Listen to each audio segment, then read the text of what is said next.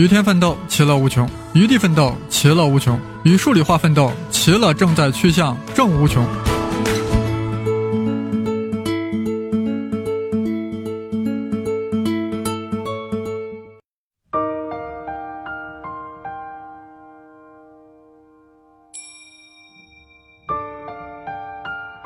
好，上一次咱们讲了数学文化的一些相关介绍之后，我们今天一起来看一下数学文化它在高考中的一些体现方式。首先，我们来做一个今年全国二卷的一个高考题，它讲的就是哥德巴猜想和概率的一个问题。在这题目中，其实哥德巴猜想并没什么卵用，但是哥德巴猜想在题目中一旦说出来，而同学们知道哥德巴猜想的话，会给人什么？为之心理带来安慰，为啥？因为你知道它的时候，你就不惧怕它了。哥德巴猜想是啥呢？啊，哥德巴猜想其实说的很简单，就是任何一个大于二的偶数都能拆成什么？两个互数的什么呀？质数之和。这就是哥德巴猜想的一个啊现代版本。那当然话，这个哥德巴猜想，我们中国有好几位数学家都在这个。猜想的突破中啊，取得了长足的进展。哥德巴猜想其实本身是由哥德巴赫啊，一个中学的数学老师和大数学家欧拉通信时提出来的一个猜想。那么欧拉当时并没有给出直接证明这样的一个猜想，这样的一个小小的问题，最终啊持续了三百多年啊，至今没有得到完整的证明。那么在这个猜想过程中，咱们的中国数学家王源、潘承栋他都证明了相应的一些。减弱的一些版本，那么最终由陈景润证明了啊一加二这个版本。那当然，大家要知道一加二并不是我们常规说的一加二等于三这个东西。哥德巴猜想也称为一加一，它就是刚才我们说过，任何一个大于二的偶数，它都可以表达成两个互数的质数之和。那么哥德巴猜想他为啥会提出这个猜想呢？他为啥会想到这样的一个猜想呢？其实也是有理可依的，有据可依的。因为大家我们小学时候都学过一个东西叫做质因数分解，什么叫质因数分解嘛？就是将一个数写成若干个质数相乘的形式，对不对？那么为啥分解到质数就不再分解呢？因为质数的定义是除了一和它本身之外就没有再有约束了，就说白了就是将一个数分解到不能再分解了。这其实就体现出了人们研究客观世界的一种视角，就是将一个复杂的东西进行分解。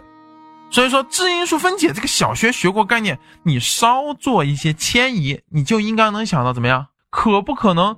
既然相乘的这种分解我们已经搞清楚了，那么还有没有跟相乘是相对应的分解模式呢？当然，那就是什么相加嘛。所以哥德巴猜想不就是质因数分解的一个思维的简单迁移吗？当然的话，哥德巴猜想因为至今没有得到完整的证明。也就是说，这个迁移虽然从这个思维角度来讲并不难，但是从证明角度来讲却是很难的。所以说，我们在学数学的时候啊，一定要也要学会这种迁移的模式，能够将很多问题怎么样来回倒。比如说，我们学椭圆的时候，我们就知道到两个定点距离之和是常数，那就是椭圆嘛，对不对？那么有定点到两定点距离之和是常数，那就应该想到到两定点之差是常数。所以说，马上就会应运而生，就会出来什么？到两定点距离之差是常数的点的轨迹，当然话，这地方要加上绝对值，对吧？这玩意就是什么？就是我们说的双曲线。你可千万别学完这两个就忘了，为啥？除了加和减，那还有什么？还有乘和除嘛。所以你应该接着想，有没有到两个定点乘积是常数的呢？有没有呢？当然有了，这个东西就是著名的卡西尼卵形线。在二零一一年北京高考题中就考到过，那么有乘还有什么？就一定有除嘛。所以说有没有到两定点距离之比是常数的？还是有的。这玩意儿就是我们高考中考的很多次的阿波罗尼奥斯圆。那么这个圆的话，在我们高考中已经出现过不下十次了。所以大家会发现，迁移的这项能力在我们高考中其实一直都有的。你课本上学的东西，你能不能做一个小小的变化，就得到一些新的东西呢？再比如说，我们说的数列中的等差数列，有等差，是不？我们又学了等比，那差和比不就是减和除吗？那减和除难道就完了吗？四则运算，那还差谁啊？还差加和乘呢。所以你应该想，有没有等和数列呢？有没有等积数列呢？其实这些题目都在高考中曾经出现过。这其实就是我们在学习过程中的什么一个简单的迁移。那么通过这个题目，我们也就明白了啊，这是数学它的文化，它到底要给我们传达一些什么样的东西。好了，那么除了这个问题之外的话，我们看今年在北京卷，也就是二零一八北京卷的时候，它考了一道数学和音乐的问题，它考了一个十二平均律。十二平均律是啥？是一个通用的音律体系。当然，具体的这些东西，它涉及到内容比较复杂。这个题目也是披着一个音乐题目的一个数列问题。大家千万不要把高考题目啊看成那么难，但也千万不要小瞧了这个高考题目。有同学说。这个题目考了，考场上怎么样？我又不会关心音乐，对不对？考下来了，高考考完了，我还我还关心啥嘛？大家注意一下，这个题目不是传达说你在考场上要研究音乐，而是说我们在平时学习时就要多关注数学和其他学科的一个结合，因为数学它本身其实是能辐射到各个学科中，只是我们缺乏去发现这些东西。但如果我们能够将这些东西全部发现出来，其实你会发现数学真的很有意思，因为数学能够跟各个学科都有所交集。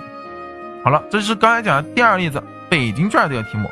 但实际上啊，在我们数学中还有一些重要的题目，高考题它能够体现出什么？数学的应用，数学和生活之间的关系。比如说，二零零九年上海的这个高考题，二零零九年上海的高考题讲啥呢？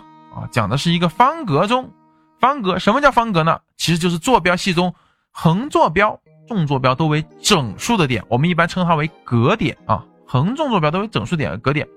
那现在我建立了一个什么，在格点上建立了一个报刊亭，我要求人只能沿着横着的方向或者竖着方向走，为啥？这其实就是一个典型的横着的街道和竖着街道嘛，你总不能翻墙嘛，对不对？你总不能斜着走，因为横着和竖着是街道，所以说的话。我们要求只能横着或者竖着，然后现在有六个点，对吧？位于坐标系中。问你，当把我们报刊亭建在什么位置时，能够使得它走的距离最小？那这其实一个典型的最优化问题。那这个题目当然本身并不是特别难，但这个题目其实就又在给我们暗示什么？暗示着我们生活中的很多现象嘛。比如说，公交车的选址问题，地铁的选址问题。大家知道，地铁的修建时选址是一个非常重要的学问。你选的好不好，就决定了你这个地铁它到底修的有没有价值。那么我们选址一般来说，一定要能够使得这个地址辐射到的居民尽可能多。所以这就变成了一个非常生活化的问题。而刚才我们说的上海这道高考题，不过就是这个生活中的问题怎么样？它的一个简易版本，它其实就在给我们搭建起研究这个问题的一个桥梁。当然，还包括我们的机场选址、高铁选址，都是类似的问题。这都是非常重要，也是非常有意思的一些研究课题。好，所以说高考题目也就不断传达这个东西。你看，这是二零零九年上海高考题，它其实已经走在了高考改革的最前沿。当然，上海也就是我们中国这一批新高考的先锋者，他和浙江一起进入了新高考、新课程改革的。第一批适用点，当然还有很多其他应用啊，包括一些没有出现在我们高考题中，但出现在了一些我们教材的啊一些阅读材料，或者是一些跟文化有关的考试模拟题中。比如说二战中的密码破译和概率学之间的关系，还比如说各种各样数学，比如说数列，它在我们啊很多领域中，比如说在银行中的一些利息问题啊。这些都是我们高中数学和生活中和我们什么和应用的一些结合的层面。好，所以说这就是什么数学文化它给我们带来的一些基本的感知。当然，我们说了，数学文化其实只是一方面，那文化文化其实是要通过课堂去渗透的。所以这些东西的话，应该有老师在课堂中不断给大家灌输。也就是说，现在高考的改革其实改的不仅仅是学生，更是老师。老师不能够再一味的只会教条的怎么样书本上的这些知识，你还需要多去涉猎各个领域，将数学它的触角，它跟其他学科所有的粘合点都尽可能的多的怎么样掌握，这样一来才能够怎么样传递给学生更多的东西。好了，这是我们啊数学文化的一些相关内容。好，今天咱们就先讲到这儿，下回咱们接着说。